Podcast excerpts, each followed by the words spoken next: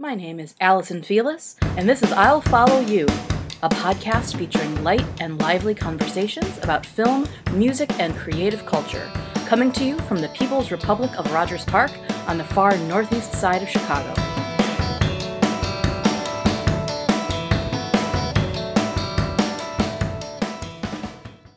Today, I am so pleased to welcome to the show Chicago artist and my dear friend Lewis Lane.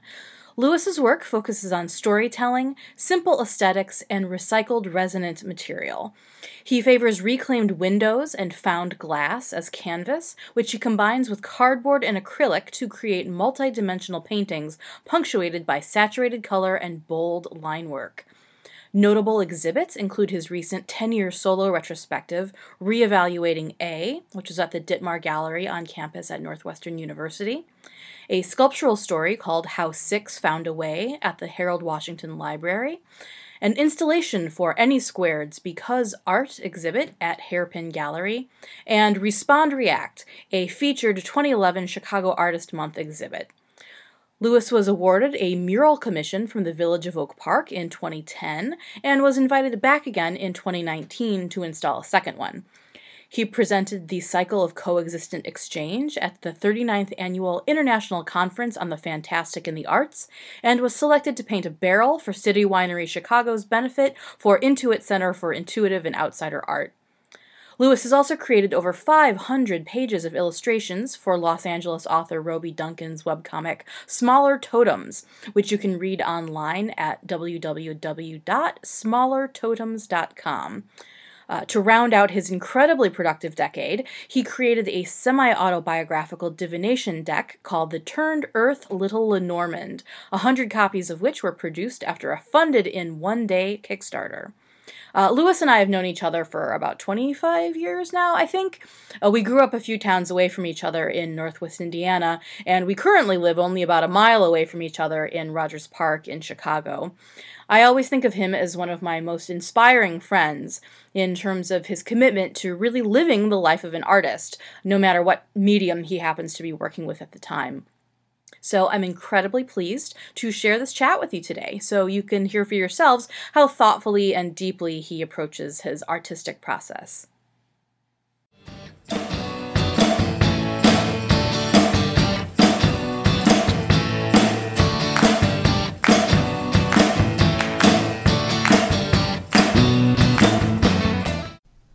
So, hi, Lewis. Thank you so much for being here today. I'm really, really happy to have you along to be doing this chat.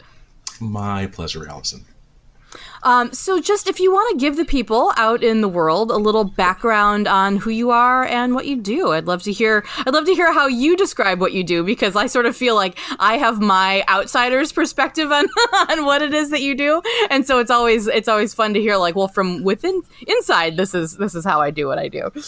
Um, I have been uh, for the last ten years now um, doing my best to be a full time visual artist, and in doing that thing, I have opened a number of sort of doors um, that have put me down paths of like you know learning instruments and then learning to build instruments and then um, you know, um, uh, uh, layout and format, and oh, illustrating uh, has opened this door for this and that and the other and the other thing. So th- I found that I've been fortunate and privileged enough to be able to follow sort of like the fun of my life right now, and that fun has been.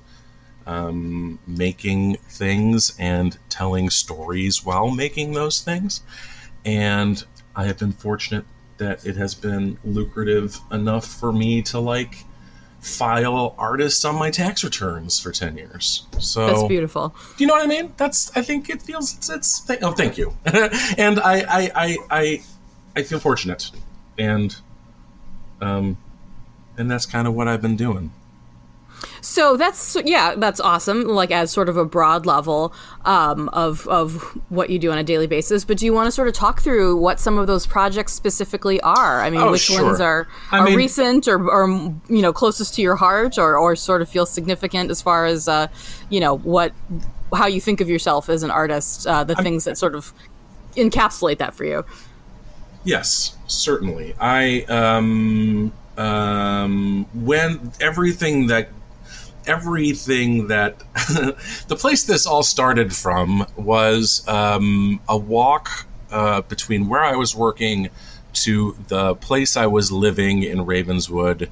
Um, in an alleyway, I found an old window, and I had just finished this piece of theater that um, that I had um, directed, produced that was really affecting, effective on me, really affected me in um, a way I, I needed some breathing room, like good breathing room, but breathing room. It was a, a, a strong experience.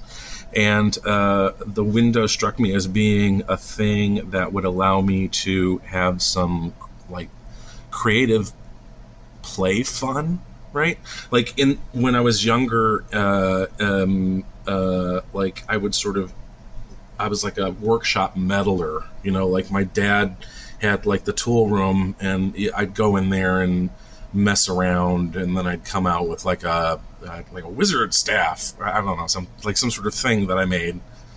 Um, and that always has been fun. Like making things with my hands has always been fun. So the idea of a window and uh, applying some old acrylic paint I had to it felt like the kind of thing that would be like good healing art therapy, right? So um, I put the window in my uh, office and I was staring at it, and my cat at the time jumped up behind it. And as I'm looking at my cat sort of framed in the window, I start to see this kind of like uh, movement in the window that uh, sort of like vibrates and comes together and solidifies into this sort of image that uh, looks like something I want to paint. Um, and it has layers to it, so I get a box and I cut this old box up and then I paint it and I glue it all to the window and like I have a painting. And it was so much fun that I'm like, I want to do it again and again and again. So I, I go back down to the alley and grab like former windows out of the rehab and like I'm just at this point I'm just making them. Every, that's what I'm doing every day. I'm like painting these windows, and as I start moving through it, I start noticing there's a uh, there's a there's a narrative, and I start to sort of like um, kind of just f- go with where it feels like it's going, and at some point I'm like, oh, my subconscious is so great, and and have this sort of like um, uh, you know, Michelangelo freeing things from marble moments, and then something happened where it was like, no, um, on the other side of these windows is a thing, and you're communicating with it, or you might be schizophrenic.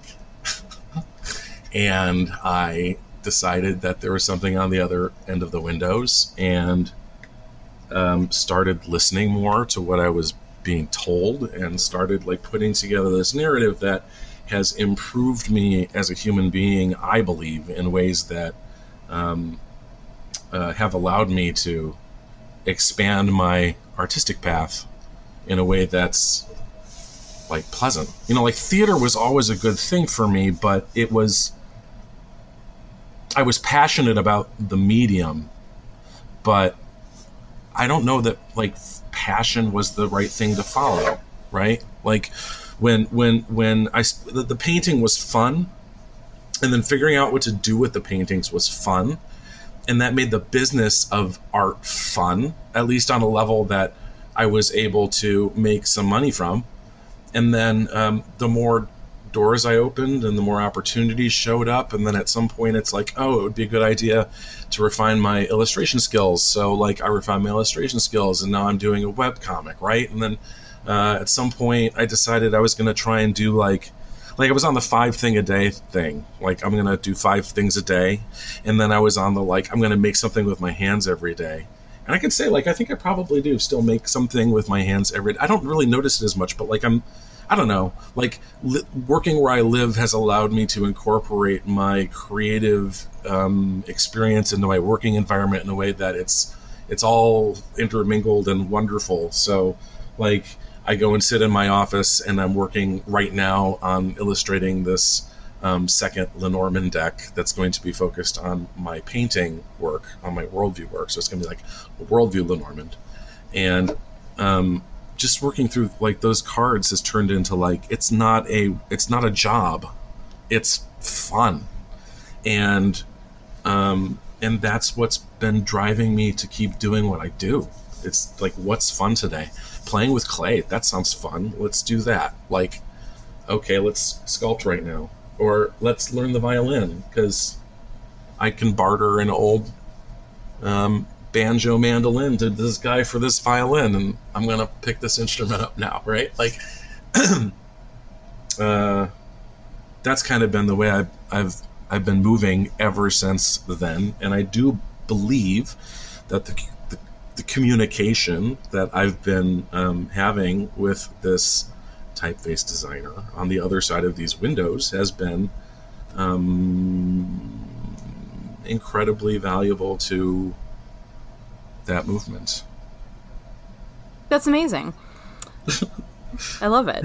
No, because that I mean, when when you talk about um, the process of uh, you know communicating with this typeface designer on the other half of the pane, I mean, my brain goes immediately to Tolkien, you know, and into his uh, process of active imagination that he was doing as far as like bringing through the lore of Middle Earth. Mm-hmm. Um, and and that sort of um, meditative process and so mm-hmm. and that and i don't know and that sort of links up also then with the way you were talking about there's nothing separate in your creative practice like and which really really comes through for me. Like i really do feel when you're um when you're describing the way that you that you do your art that there is uh like a holistic quality to there there not being a separation from your uh your art practice and the way that you live your life um, does that does that feel like an accurate way to describe that to you?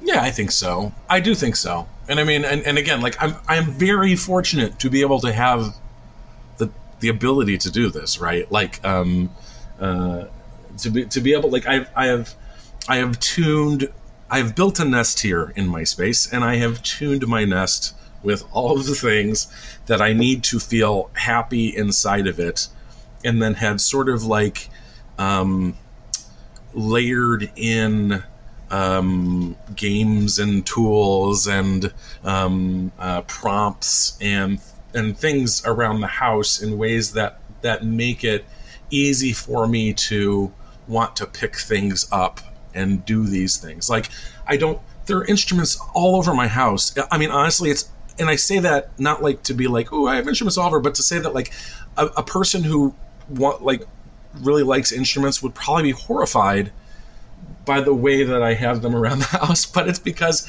if I have a guitar leaning up against my desk right now, I can pick it up and play it when I want to.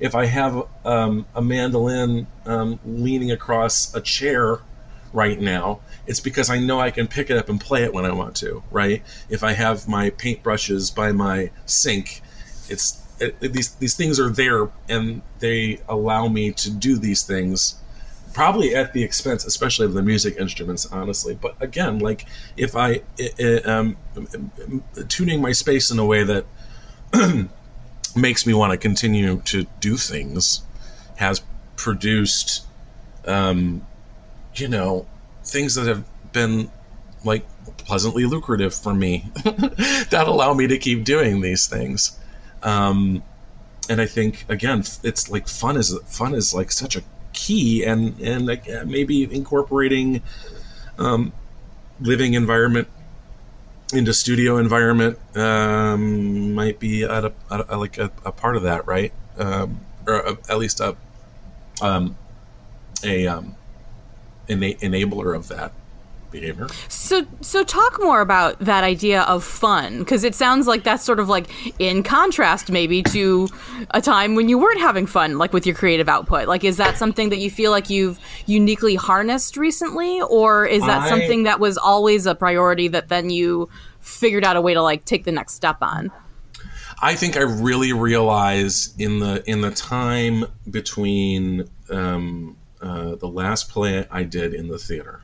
So you know, I went to school to be a theater director. I put time into the theater. I spent 10 years in Chicago doing theater. Um, I produced, I, I, acted in plays, I directed plays, I produced plays. Um, I wrote a play. Like we we I, we did some things, um, and I never made any money in it. But I love the medium. Like I love the idea that like you and I can do. I mean, we kind of are doing a piece of theater right now, right? Yeah, yeah, yeah um, totally. Uh, it's it's a you know we do it now, and it's it can be immediate. Uh, we can talk about things that are valuable to us as as uh, at, you and I as neighbors, even right to our other neighbors. Like there are there are things there are there are experiences you can have inside the theater that I think can be super valuable, and um, and I was always drawn to in my working in it. I was always drawn to try to refine that into a into like a thing that was like like a an effective here's what the theater should be packaged. And in in doing that thing it was so like life changing to me. Like uh, we were producing plays at the end of it that were um, like written by local authors uh, to speak to Chicago audiences, and they were five dollar tickets because I think theater should only be five dollars, and they were late night because I think late nights when magic happens, and they were Friday and Saturday because like Thursdays and Wednesdays and Mondays and Sundays are not good days to do anything but like theater should own the weekend too damn it. Like it should be can i say damn it? Damn it totally. it should own the thing too. Um, so um, so that was a thing, and um, and because theater should be immediate and should be about communicating to the audience you're communicating to, and not someone 200 years from now or even even 10 years from now. Like we had local playwrights who had something to say that oh it, it, was always one hour because i think an hour of theater is about as much as you I, honestly as much as you, anyone should need. Like like um like uh like theater should be poetry right? And like you don't need a lot of poetry you, need, you, need, small amounts of poetry. Like theater should theater should be. Some, some people need a lot of poetry. I, well, and I'm, fine, and I'm fine with that. Like to, to, each their own. To each their own. I guess my point is this: I can make a, a, a big statement with a small amount of poetic words. I can't because I'm terrible at that sort of thing. But so, like people can, right?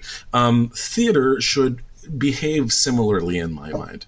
And like like um it's hard. It should be. I mean, it should be really hard. It is hard to sit through more than an hour and a half of theater. I mean, I think people might agree. I don't know. Whatever. It doesn't matter. I I have trouble sitting through more than an hour of theater, and I and and when they have intermissions, it's hard because it breaks up the mo- the momentum you've been building. Right. Like again, like beginning of the play, we're telling you a story about people's like uh, like characters doing things that is affecting other things, and and then all of a sudden we're going to give you like ten minutes to go like use the bathroom, smoke a cigarette, and then you come back and you got to like get back into the experience of like removing your self awareness, you know, whatever. So uh, the idea of it being small, compact was an important thing. And then to punctuate the fact that it was important to uh, it occurring when it was occurring, um, the plays that were written uh, had a five week performance. Um, and then at the end of the five week performance, the, the, scripts were taken across the street to um, the restaurant that was over there at the time, Joyce Brick House, and uh, set on fire. And we eliminated all written record of the thing we had. So what we were saying is like, you give me five dollars of your money and one hour of your time, and I will tell you a story for you. you you're the people that are going to hear it and at the end of that experience, you could go do what you do with it, and we're not going to do anything else with it because, and you know what, uh, it's not going to be as valuable. and I and I, I'll stick to that. Like they were amazing plays. We did three of these at the end, um, and they were uh, they were all very uh, they were wonderful experiences. Would they hold up as well today? No, they were about things that were happening right then to people right then in the city right then. So um, um, that process was really intense at the time we were doing it, and the people who um, who were doing uh, the theater at the time that I wanted to work with were starting to branch out into like other professional houses and to get other jobs and do other things, and um, and the sort of last play we did was, uh, or I did with this group, was uh, was about uh, this guy Malachi Ritscher who self-immolated in Chicago back in November 2007, and no one knew about it, and it was this whole enormous thing. And uh, the playwright kind of like wrote this play invoking him to kind of like give voice to what he why he did what he did, and um, that was a lot. so at the end of that experience, I sort of re-examined why I was doing the theater, and I realized I had a passion for it. I felt strongly about it.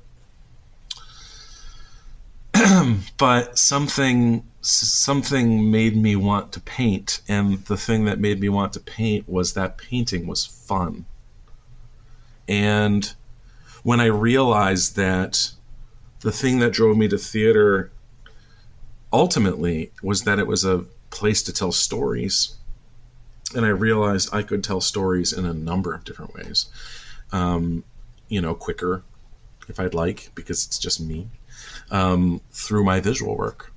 So um, it became fun, um, easily accessible fun.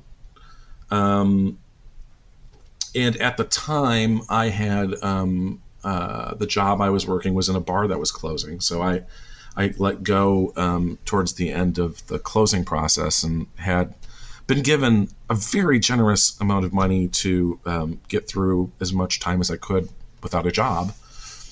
And uh, decided I was going to take that cash and use it as a uh, a way to uh, jumpstart the my visual art stuff. So you know, I got some business cards and got a website, and and again, all this stuff was fun. It was all fun. None of it none of it felt like work. Um, and to me, it didn't feel like I was chasing passion, and yet a very strong passion for what I do has is definitely there, right? Um, like I do feel strongly about the stories I tell and the work I do and the way I tell those stories. Um, and so, talk more about storytelling because I do think that that is very much a hallmark of your work. I mean, I think that a lot of times um, you know, people think about, oh, visual art and that it's the static thing, and that, you know, maybe if you're a little kid, you go into the museum and you say, like, oh, that tree over there is where the bird lives, or whatever, you know, mm-hmm. but I think that a lot of times people think of art as not not being meaningless but being narrativeless you know oh, sort sure. of you know and but yet your work is so animated by narrative um, mm-hmm. so i just was wondering if you'd talk a little bit more about how how that informs uh, the way that you create your work. You know, yeah. I mean, um, story always has been again an, an, an interesting. Story is important, and and and um, uh, and the idea of um, the idea of a narrative like the under like under the swing and go of a narrative is a sort of a sub narrative. I'm there's totally miss it's not even quoting i'm using the wrong words here but the idea of um, story's always been fascinating. The idea of story under stories has always been fascinating to me. And when i started painting and started paying attention to what i was seeing however this is manifesting when i started paying, paying attention to how i was what i was seeing uh, and really connecting those dots i started realizing that like here are things that have some aesthetic um, beauty two people, and um, and uh, and I know underneath that aesthetic beauty is a story I'm being told that um, that I just started incorporating into the. I mean, I, I don't know. Like to, to me, um, like I have a. I don't know. Isn't all art like visual art sort of narrative to, to some level? I mean, like because I, I, I, start thinking, I start yeah, thinking about like I, I, think about work that has that that has like even just stuff that looks like it's just color study. Like the artist had the artist created that thing with like intention, right? And intention to be shared, and in that way, like there's some narrative inside of that as well. I mean, I I take it to a level of again for me telling a story is is uh, fun and uh, and and the windows that I've been working with have um, again given me a um, sort of a starting point with which to explore narrative. Um, as it's being given to me, right? and then based off of the way I've been able to process that narrative through these windows, um, it's allowed me to apply those lessons to other forms. So, um, you know, uh, web comic with Roby Duncan, smaller totems. Um, uh, illustrating that comic becomes more than me just generating Roby's visual. Um, there's a, there's sort of like a I'm I'm telling a story inside of his story at some points that makes the comic I think really uh, interesting to me anyway. But um, but learning his the way he uses narrative, right, and then uh, his allowing me to, you know, play in that again expanded my my uh, my uh, my storytelling. Uh, I don't know, like achievement unlock, right? Like um, my my points went up, and now I can do better. And then um, as I start exploring other modes of um, creative output, I come across uh, Lenormand divination um, and realize in the layout of uh, a Lenormand deck are a series of key images that all Lenormand decks have. And it would be very easy to take those key images and unify them with a narrative that could make an interesting thing. So um, I did. I used that to build uh, my turned Earth, Little Lenormand, and um, and again, like achievement right i feel i feel like um it feels good and so i keep so i so i keep doing it you know um and um i don't know i might have lost lost track here. no, no. So, well, got, so, got so caught in my own personal revel, revelry. revelry. well, so on on the on the topic of the little Lenormand, do you want to talk a little bit more about that, about the process of making that, and how it all came to be, and then what it actually is, and do you still even have any available, or did they all sell out finally? I do. I have. I have. Um, I have seven left. There were a hundred made. Um, yeah, the deck. So, um, a friend of mine introduced me to Lenormand as a divination system. I like, despite like all of the things I talk about, seeing things and win- like other worlds and windows. Like, I don't consider myself to be like um like a particularly spiritual person, and um often like kind of feel skeptical about things. I mean, not in a way that I'm going to be like your way stinks because I see things in windows. So like, I'm not going to throw stones at people. Like whatever you tell me is a thing, I'm going to like give you the benefit of the, of the doubt, right? But um, Lenormand decks as being uh, divination tools uh, to see the future. Um, I'm skeptical, but I like what I'm hearing. So, like, um, you know, the the the the best way to to to explain, like, I don't know. In I, I should probably Google this right now and tell you, but back several hundred years ago, uh, Marie Lenormand in her parlor uses a deck of playing cards. Um, I believe seven. If anyone is seven through ace, I'm again going off the top of my head here. Um, she uses these cards to um, divine the future by assigning each card a an image and uh, not even really an image, but a series of keywords, right?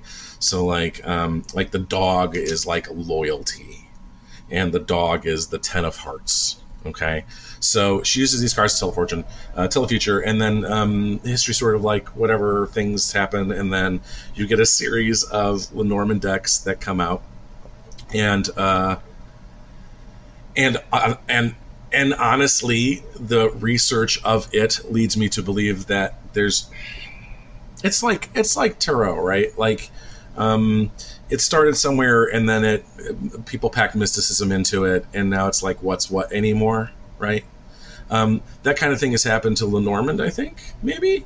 Um, but no one like if you ask someone like what are what are Marie Lenormand's keywords, I, have yet to have someone be like, they are these. Like, there's no like agreed definitive set of keywords in Lenormand. And again, maybe I'm showing ignorance here, but like when I started producing this deck, this was the kind of research I wanted to do so that I understood um, what this thing was because there are people who will use it that will um, want that kind of energy put into it. And as someone who is fascinated by the research and also again like narratives, like trying to figure this stuff out was kind of the whole thing. So in figuring out as much as I could about it, um, there was the idea initially to make uh, Turned Earth into a folk horror deck. And when I really started talking uh, about folk horror, I realized again there wasn't really like a solid definition of what this thing is. Like people will be like, "Well, it's Wicker Man. Well, it's um, it's uh, Black Phillip. Well, it's you know." People have like people have ideas, but like there's so many variations of it, and so in the end, it came to me that the Midwest in itself has a feeling of folk horror. There's that sort of like quiet, pious, something under the surface, um, passive aggressive maybe thing that to me felt like a good place to um, uh, to start with when engineering what what initially started as a folk horror deck. Now, as we began working on it,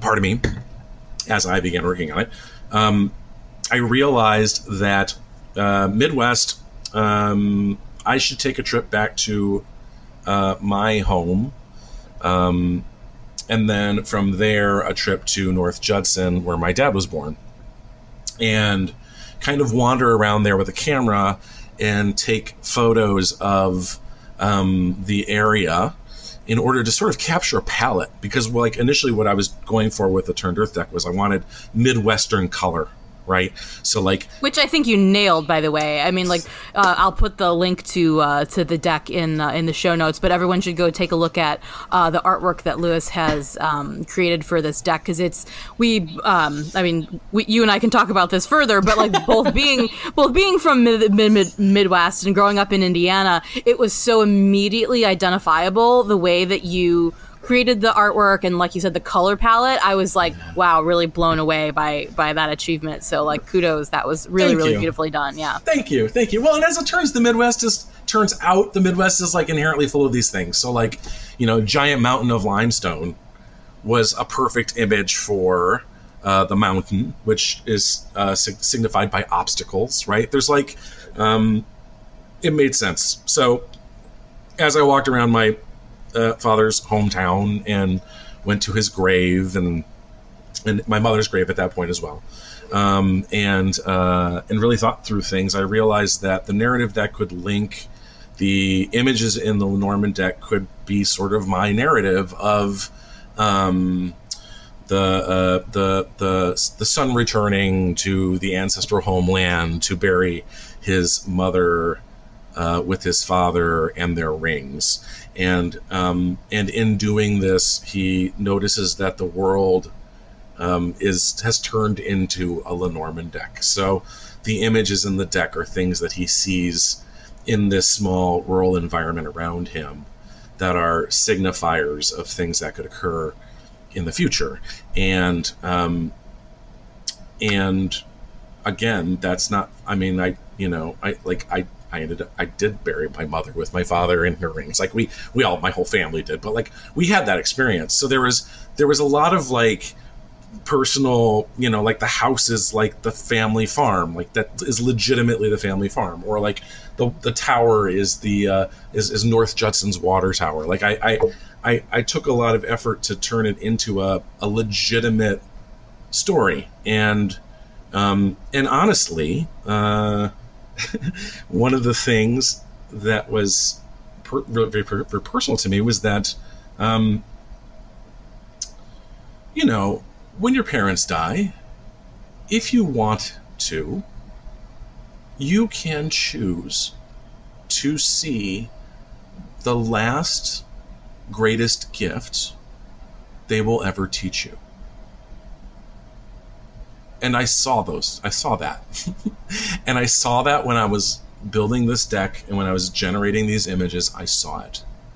And um and that to me was what made this thing so much of a ah i'm so glad right so so i built the deck um, we tried to kickstart it, uh, and the first Kickstarter failed because we just bit off too more than more than we should we, we could chew in the first one. We we tried to we tried to have a, a more complicated um, packaging, and it required more output and whatever whatever. So the the business end of it, um, the Kickstarter part of it didn't work the first time.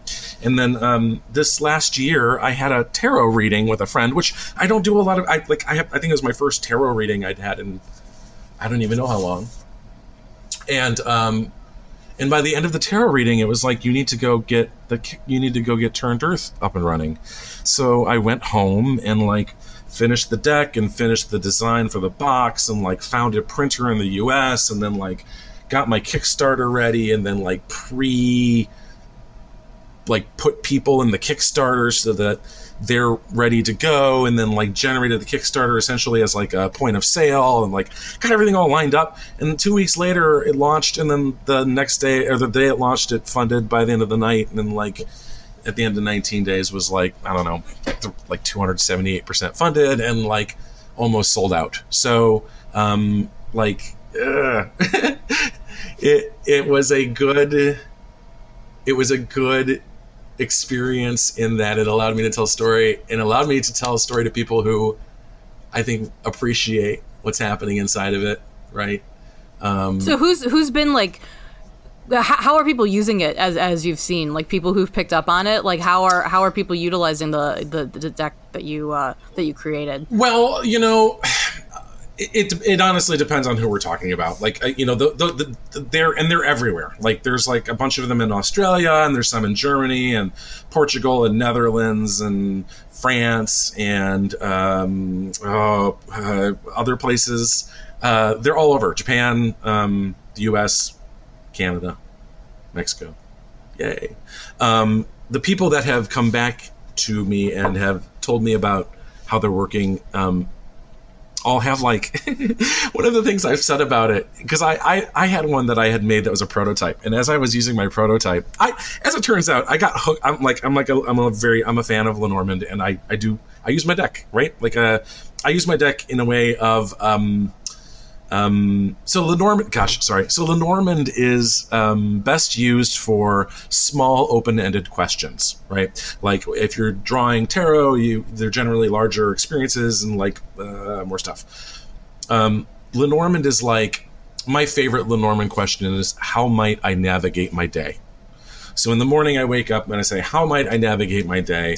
And I draw and I and I and I I, fo- I, I, I shuffle my cards and I say this this thing to myself, um, and um, uh, and then I uh, draw three cards. I often give myself a fourth card for clarification if I need to, but I settle that in my head before I do it, and then I draw those three cards, and then you read those cards like a sentence: noun, adjective, adjective. Right. So, like, let's say you've got like the heart and the whip and the clouds. The heart would be the noun, which would be um, like love, romantic love. Uh, the whip would be the adjective, which would be like re- repetition, could be body harm, could be kinky sex here. And clouds, so I just drew these cards as, as we're talking. Clouds uh, would be uh, confusion, right? So you could say confusing, confusion, confusing, repetitive romance. Ah. What is ah. what is confusing repetitive romance? Maybe this is a um, uh, I don't know what they. I, I, mean, we could go all sorts of ways with it. But my point being, um, that's how I was taught to read them. Now, some people uh, draw do different draws. Like five card draws are not uncommon. Seven card draws. You can lay them all out in a, a grand tableau that will allow you to look at like different facets of your life and how things are moving and working. Um, the most noticeable thing that's happening is I've had a number of people who were not Lenormand people when they purchased the deck or when they supported the Kickstarter, who now are Lenormand people who want my read on their draw. and that's it's for now it's fun. but at some point at some point like it's you know I have elected to approach Lenormand with the knowledge I was given by someone I trust and the knowledge I reinforced myself with to build the deck. Um, and with that knowledge, I have crafted it in a way that it makes sense for me. That I'm certain there are like hardcore Lenormand users that will be like, this guy doesn't know what he's talking about, right?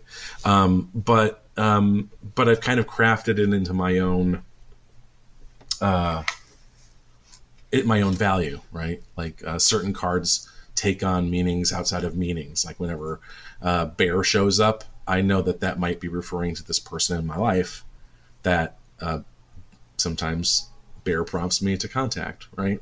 Um, it's it's it's which is not necessarily something that anyone else that uses a deck would uh, would um, encounter, although I think some people do.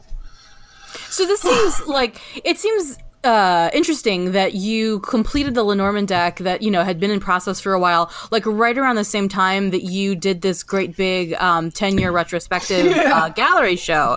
So, do you, I mean, is what's your insight on that? Like, what's your read on all of these sort of like you know reflective moments coming sort of around the same time? Well, I mean, you know, one of the things that happens on the full time is like you try and plant as many things as you can plant as early as you can plant them. So uh, the gallery at Dittmar was something that I had known about um, since before the summer, even uh, the year before, and had some time to focus on really um, uh, generating that show. Um, that was the largest, the largest solo exhibit I've ever had. It had every one of it had it had 43 paintings and a dozen sculptures. And it was linked by uh, two narratives. There was one on one wall and then one that linked into the narrative uh, into the second wall. And then there was like a, a, portion that was like world building elements. And then there was a portion that was like deep lore. And if you uh, traveled around the gallery in my intended path um, it would tell you a story in interacting with it as you move from painting to sculpture to painting to whatever to whatever. Um, and uh, I had the pleasure of giving a number of personal sort of like tours of this gal- uh, gallery when it was occurring. Um, that um, like really did a thing on me.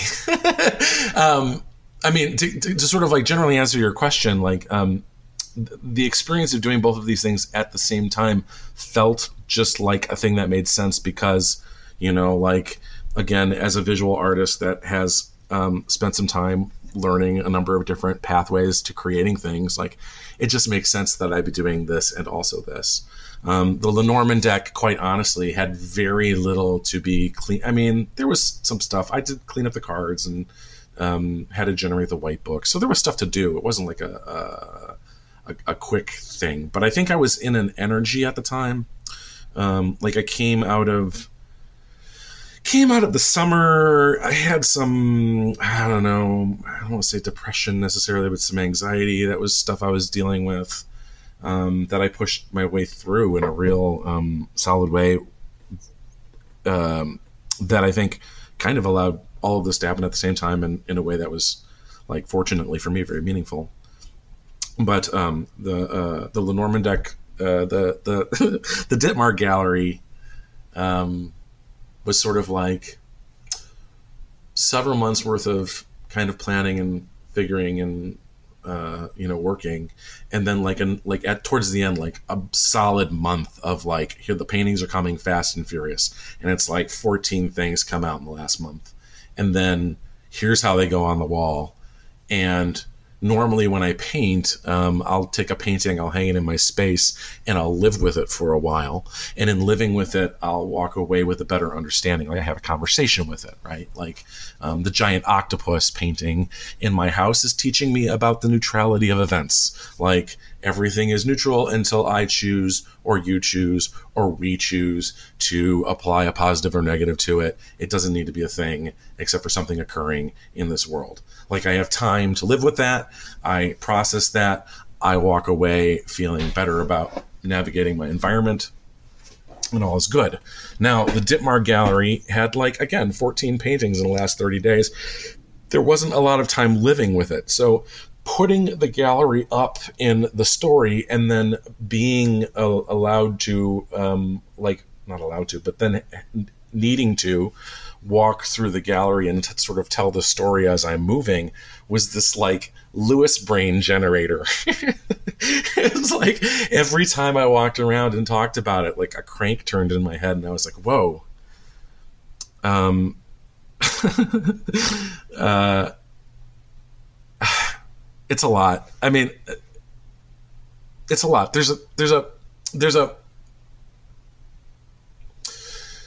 by the end of it, I think I walked away with this, um, and I'm still circling around it. So, for, pardon me if I'm not articulating it well, but uh, you know, the way we, the way we, the way we perceive things is so very um, debatable, right? Like, um, I, there's like a, there's like a painting of a bowl of beautiful red strawberries, and um, when you uh, z- it looks like beautiful red strawberries with a green screen over it like a green filter.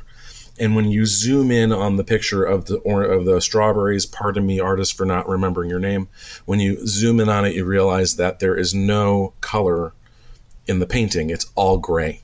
Every pixel is gray. And the reason that works they believe is because your brain is accounting for the color it believes to be environmental and is adjusting what it's seeing. And in what it's seeing is beautiful, lush red strawberries. So, whatever that looks like to you under a green environment is what your brain is filling in. This is happening without us knowing about it all the time. Like that dress on the internet the blue, black, gold, white thing. That was happening because at the top of that picture was a, was an environmental color that some brains picked up on and said it's a blue black dress. And at the bottom of the fr- of the picture is another environmental color that other brains picked up on and said it's a white gold dress. The point is is our, we're doing this all the time and we don't know it. right? so what does that mean for things that we think we know that we know like i have an understanding of allison that i have put together over a long period of time of knowing allison and based off of what you have elected to um, reveal to me about who you are and in that way i've generated an identity that is you but is it any is is the Allison in my mind any more Allison than the red strawberries that are actually gray? Does this make sense? Well, so bring it bring it back to me to to the to what you were bringing forward from from seeing all of your work gathered in this way. So is is that just like is the the filter over the strawberries? Is this are you the gray pixels or are you the person looking down at it and and creating uh, your expectations for what's in there? I mean.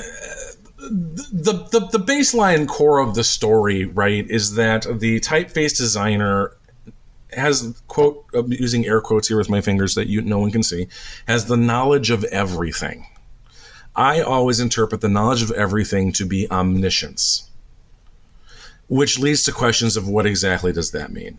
Now when when he when he communicates with me he communicates with me because at some point i gave him a an image in a window that opened his brain to this knowledge of everything his sort of ultimate goal with me is to give me an image that will open my mind to the knowledge of everything. I've painted over 200 paintings because of this communication with this guy, and I am no closer to the knowledge of everything, I don't think, than I've ever. Like, I don't even know what that looks like. Like, what does that mean? And honestly, if he has a knowledge of everything, he knows the image potentially that he could give me that would give me the knowledge of everything. So, why have I been painting for 200 paintings? Uh, whatever all these things. Now, the grander point being, in the in the gallery, he takes a journey where he is is what he tells me he is reevaluating an image that he has generated, a font he has generated that is meant to inspire the same energy that the image I gave to him inspired in him. So in the beginning of the gallery, he shows me a letter and he says, This is it. And then he goes on a trip and he goes to this fire and he fills up a battery with this fire and then he takes the fire to this like across the world and he goes to a place that I recognized from eight years ago that I didn't realize I was looking at eight years ago. And so, like, all of a sudden, like, time has got this whole thing now where I'm not sure if what I'm looking at is um, really even in any sense of um, actual time order. So now that's been thrown into a loop. And then um, he travels across the city um, and he uh, gathers this fire and he um, lays the battery in the water and he ignites it and it turns into a city and all of a sudden there's this big floating city in the water and and there's an octopus in front of it and um, and that painting in this flow essentially throws me into um, like all of the things I thought I knew are now all up in question. They're all maybe right? if what I'm seeing right now is what I think I'm seeing as a result of this story, then everything I have figured for the last 10 years can also be up for question. And that leads me again to say when I have a perception of a thing that I feel solid firmly about, there is a very strong chance that if I just step away from that and look at it again, my perception can shift radically because again, I'm not actually looking at red strawberries. Like my brain is processing red strawberries.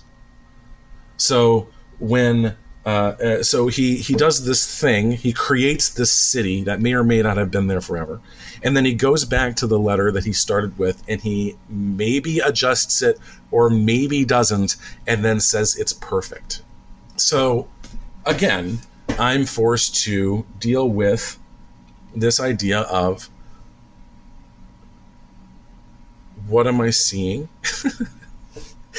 and what does the value I'm applying to the thing I'm seeing?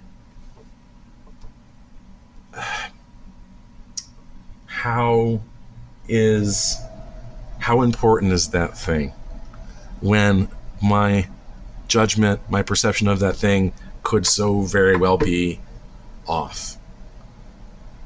And then there's a secondary story about this cat taking this trip that again affects the whole thing in its own different way.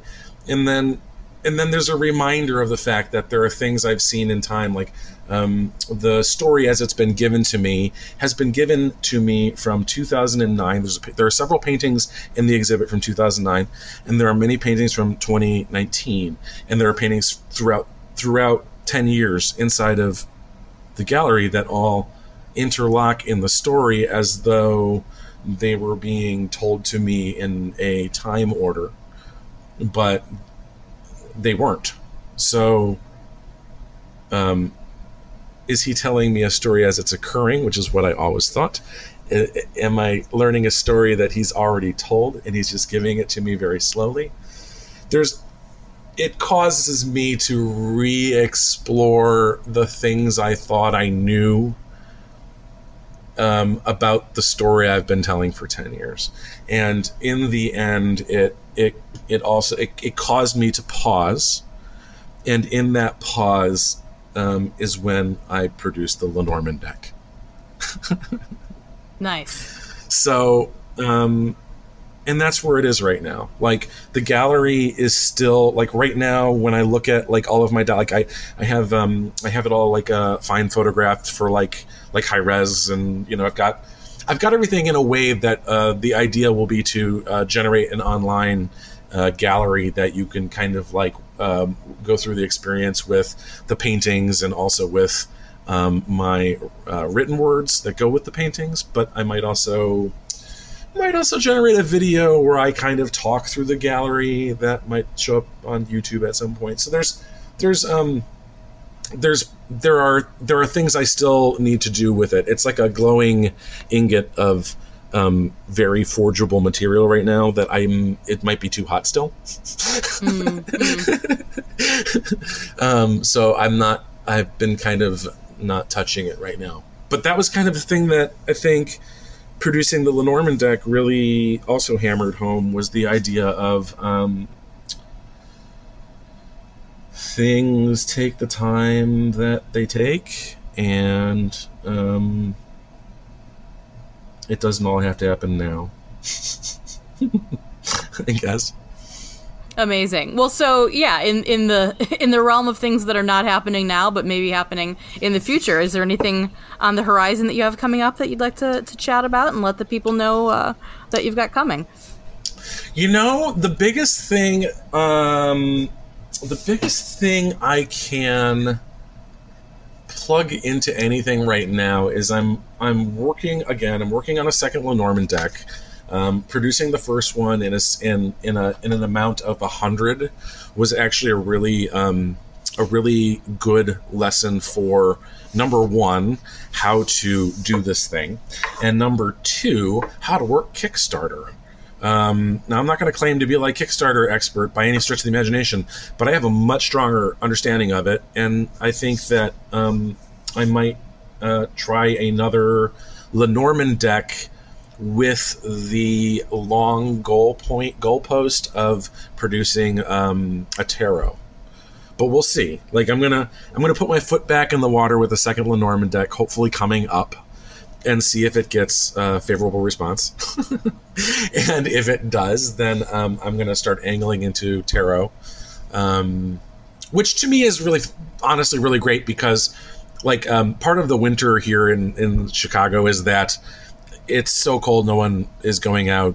I mean you know it, people places that i normally hang artwork aren't looking for artwork right now. Like everyone's just waiting for the thaw. So there's a little bit of like i'm not sure where my next exhibit is yet at this point. Oh that's not true. That's not true.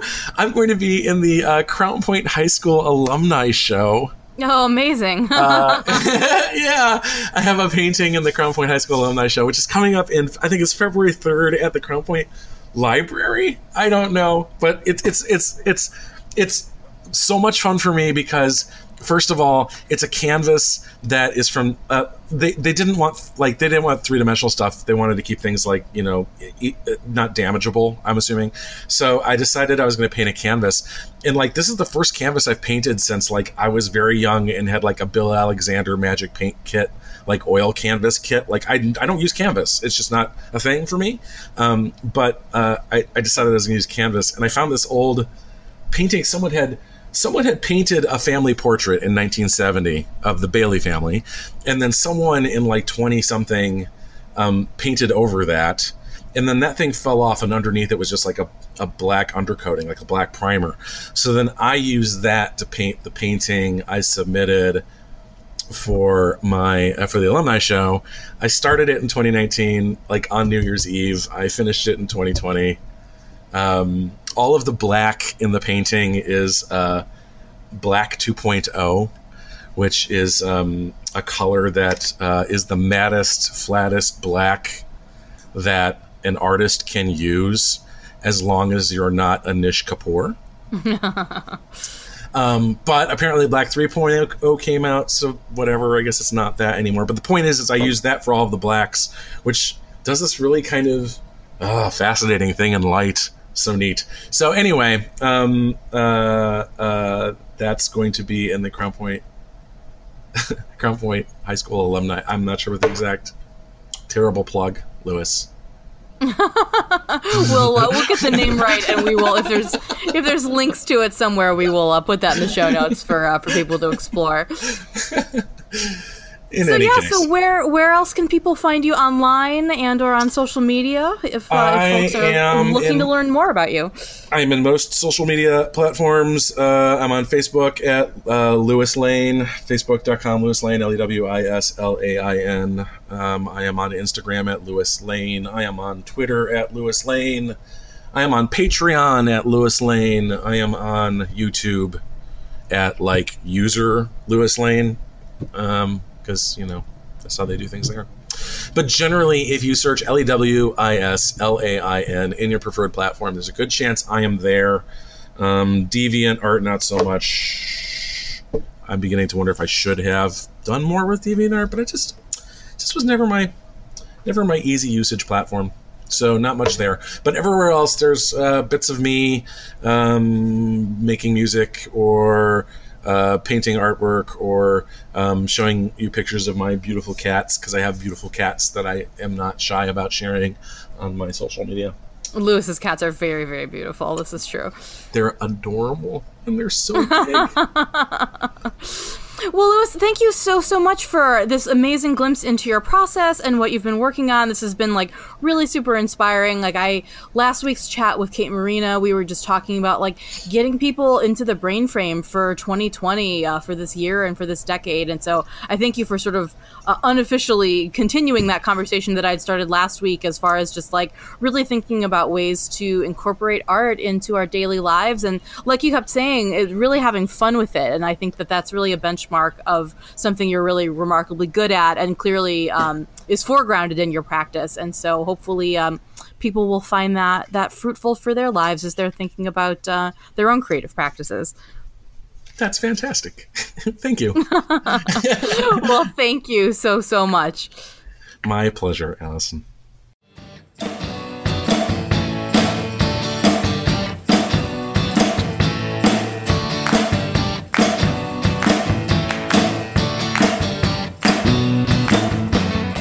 What a fantastic chat.